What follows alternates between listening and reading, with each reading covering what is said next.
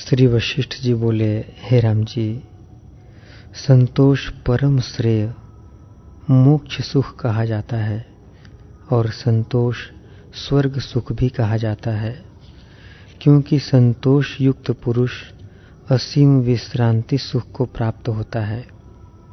उसका विक्षेप दुख सर्वथा निवृत्त हो जाता है।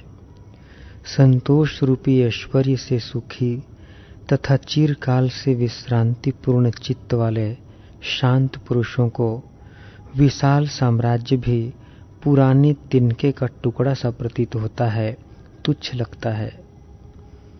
हे शत्रुतापन राम जी संतोषशालिनी बुद्धि, दरिद्रता, वियोग आदि से संकटपूर्ण सांसारिक जीवन में भी उद्वेग युक्त न होकर कभी भी सुख से विरहित नहीं होती।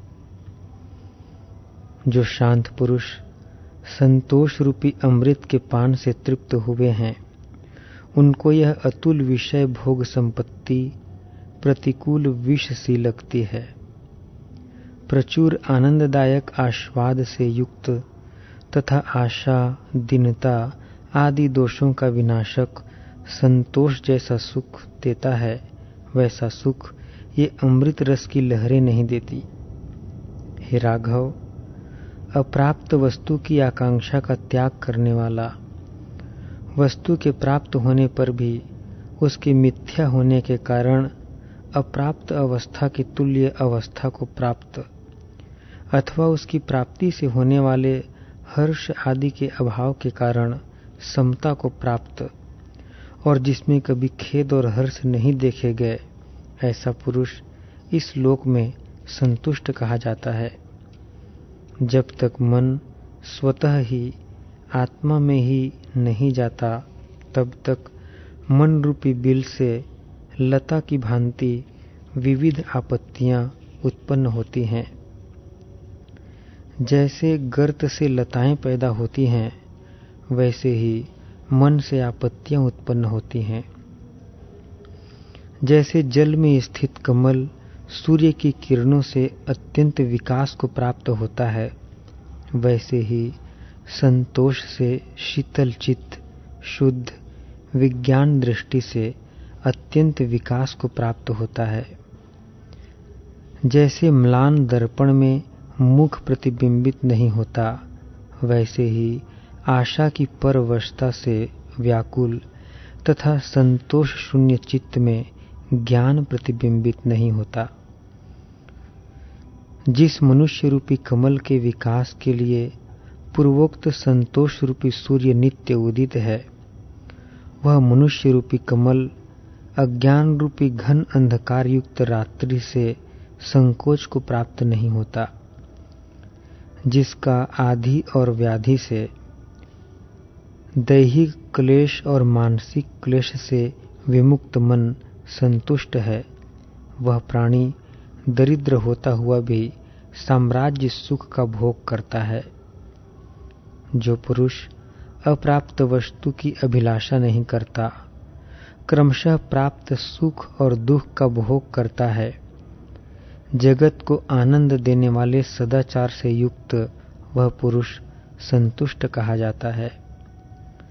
संतोष से अत्यंत तृप्त पूर्ण चित्त वाले और क्षीर सागर के समान शुद्ध महापुरुष के मुख पर लक्ष्मी सदा विराजमान रहती है। अपनी आत्मा में आत्मा से ही निरअतिशय आनंद रूप पूर्णता का अवलंबन कर पौरुष प्रयत्न से संपूर्ण विषयों की तृष्णा का त्याग कर देना चाहिए।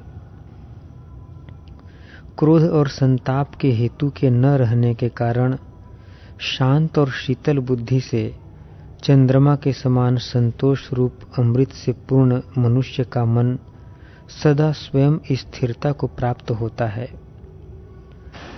बड़ी बड़ी संपत्तियाँ मृत्यु की तरह संतोष से जिसका मन परिपुष्ट है, ऐसे पुरुष के पास स्वयं प्राप्त होती है। यानी उसकी सेविकाएँ बन जाती है। जैसे वर्षा ऋतु में धूलिकण स्वयं शीघ्र शांत हो जाते हैं, वैसे ही अपनी आत्मा से आत्मा में संतुष्ट, स्वस्थ पुरुष में संपूर्ण मानसिक व्यथाएँ शांत हो जाती हैं। हे राम जी, पुरुष नित्य शीतल और कलंक से शून्य, शुद्ध वृत्ति रूपी पूर्णता से चंद्रमा के समान शोभित होता है।